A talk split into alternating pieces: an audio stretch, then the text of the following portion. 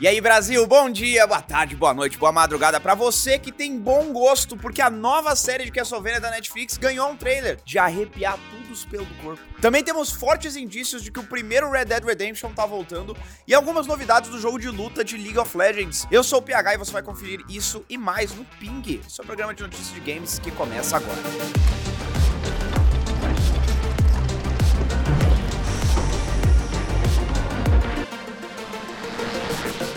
Às vezes acontece de uma produtora se recusar a anunciar oficialmente um jogo, ao mesmo tempo em que vaza tanta coisa que todo mundo já sabe que o jogo existe. E é basicamente o que tá rolando exatamente agora com o relançamento do primeiro Red Dead Redemption que claramente é só questão de tempo. Algumas semanas atrás, o órgão de classificação etária sul-coreano listou uma versão de Red Dead para plataformas atuais. Desde então, inúmeros arquivos suspeitos relacionados ao jogo, como novos ícones para troféus, foram identificados no site oficial da Rockstar, dando a entender que a empresa estava preparando a plataforma para a chegada do novo jogo. E agora a gente tem literalmente um logo novo para o título no sistema oficial da empresa, além de um codinome para o relançamento.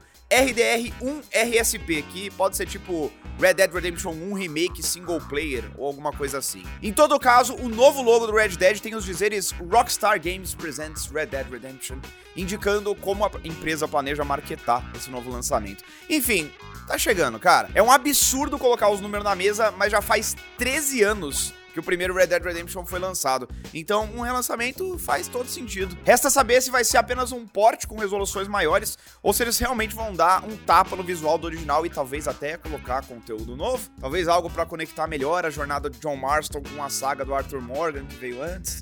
Seria bom, né? Ah, e lançar o jogo pro PC finalmente também seria uma boa, né, Rockstar? Só esquisita. Eu jogo Castlevania desde 1996 e a série da Netflix é tranquilamente a minha coisa favorita da franquia inteira. Doido pensar nisso. Mas também bom demais, porque é a série que dará continuidade ao legado da saga de Trevor Belmont e Cifa Bernardes ganhou um trailer absolutamente fenomenal e uma data de estreia, 28 de setembro, na semana do meu aniversário. Muito bom. Castlevania Noturno se passará cerca de 300 anos após a conclusão do desenho original e mostrará Richter Belmont na época da Revolução francesa. Depois de ver a mãe dele ser assassinada por um vampiro diante de seus olhos, o Richter precisa abraçar o legado da sua ascendência Belmont e tornar-se um caçador de seres da noite à altura de seus antepassados. A ideia da nova série é adaptar os eventos de Castlevania Rondo of Blood, que, assim como Castlevania 3, não é exatamente uma história muito profunda, o que significa que eles vão precisar tomar grandes liberdades para preencher todas as lacunas. Em todo caso, vai ser uma boa oportunidade para ver Richter, Annette, Maria e, pelo visto, alguns personagens inéditos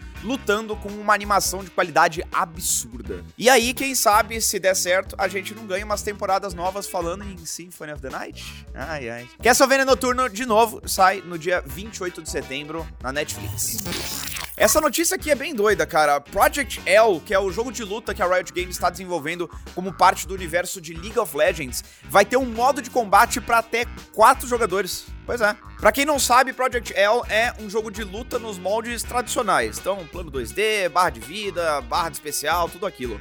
Só que ele tem um sistema de tag fighting, tipo Tatsunoko vs Capcom. Sim, eu sei que eu podia ter falado de Marvel vs Capcom aqui, mas é assim que eu imprimo personalidade no roteiro. Você controla não um, mas dois personagens e pode alternar entre eles durante o combate. Mas nesse modo para quatro pessoas, um outro jogador controla o boneco que tá na reserva. Então, quando você ativa a substituição, você pode ficar de fundo ali estudando o comportamento dos oponentes e se preparando para quando for a sua vez de entrar na disputa de novo. Além da revelação desse modo inusitado, a Riot também trouxe uma notícia muito boa. O público finalmente vai poder colocar as mãos em Project L em menos de uma semana, quando uma demonstração do jogo vai ser disponibilizada para testes lá na EVO 2023, que acontece em Las Vegas a partir do próximo dia 3 de agosto. Apesar disso, Project L ainda não tem uma data de lançamento. Não, calma, antes disso, né? Project L não tem nem nome ainda. Bizarro.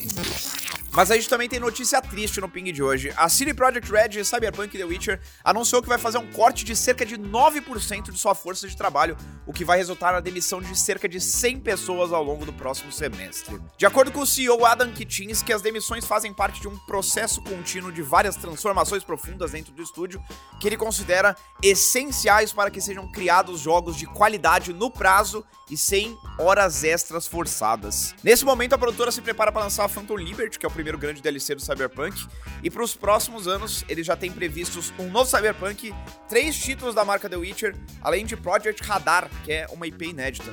Tem muita coisa no prato. Notícia rápida só para celebrar o retorno de dois dos jogos Zelda mais subestimados de todos os tempos. Após serem anunciados alguns meses atrás, The Legend of Zelda Oracle of Ages e The Legend of Zelda Oracle of Seasons estão disponíveis para jogar através do Nintendo Switch Online. Para quem não sabe, esses dois jogos Zelda são aventuras 2D da série, lançadas originalmente para o Game Boy Color e desenvolvidas pela Capcom. Os jogos se complementam e só chega ao final verdadeiro da história quem conseguir vencer as duas aventuras. O mais doido da coisa toda é lembrar que esses dois cartuchos foram lançados exatamente no mesmo dia. Época de fartura, cara.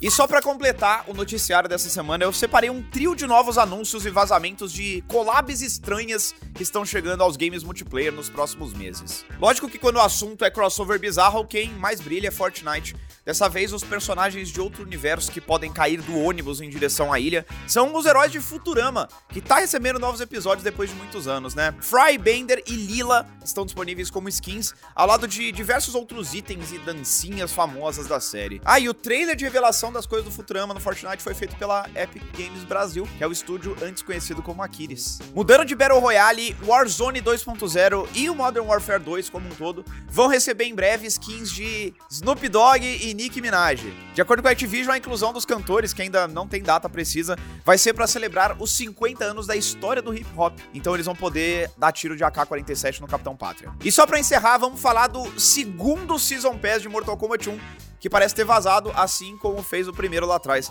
O jogo nem saiu e a gente já tá falando do segundo Season Pass. Mas enfim, em qualquer caso, parece que a lista de bonecos que serão adicionados nessa segunda leva de DLCs incluirá, além de Noob Saibot, Kano e Sarina, que são originários do Mortal Kombat, também o Exterminador e a Arlequina da DC, e o Doomslayer, que é o protagonista da franquia Doom. Funciona, né?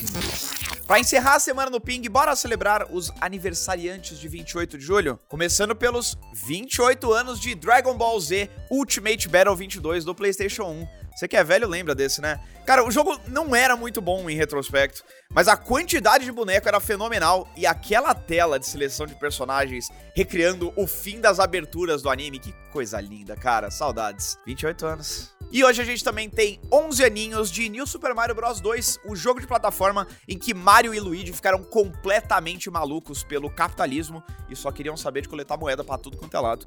Jogo super esquisito e fora da curva na franquia, mas ainda um cartucho de 3DS divertido de se ter na coleção. E é isso, meus queridos, o Ping vai ficando por aqui nesta semana. Queria agradecer aqui a companhia de vocês. Não se esqueçam de curtir o vídeo, se inscrever no canal, clicar no sininho para receber notificação assim que tiver vídeo novo por aqui e também de avaliar o podcast no seu agregador agregador de podcast favorito. Ajuda muito a gente, tá bom? Muito obrigado pela sua companhia mais uma vez. Um beijo e até semana que vem.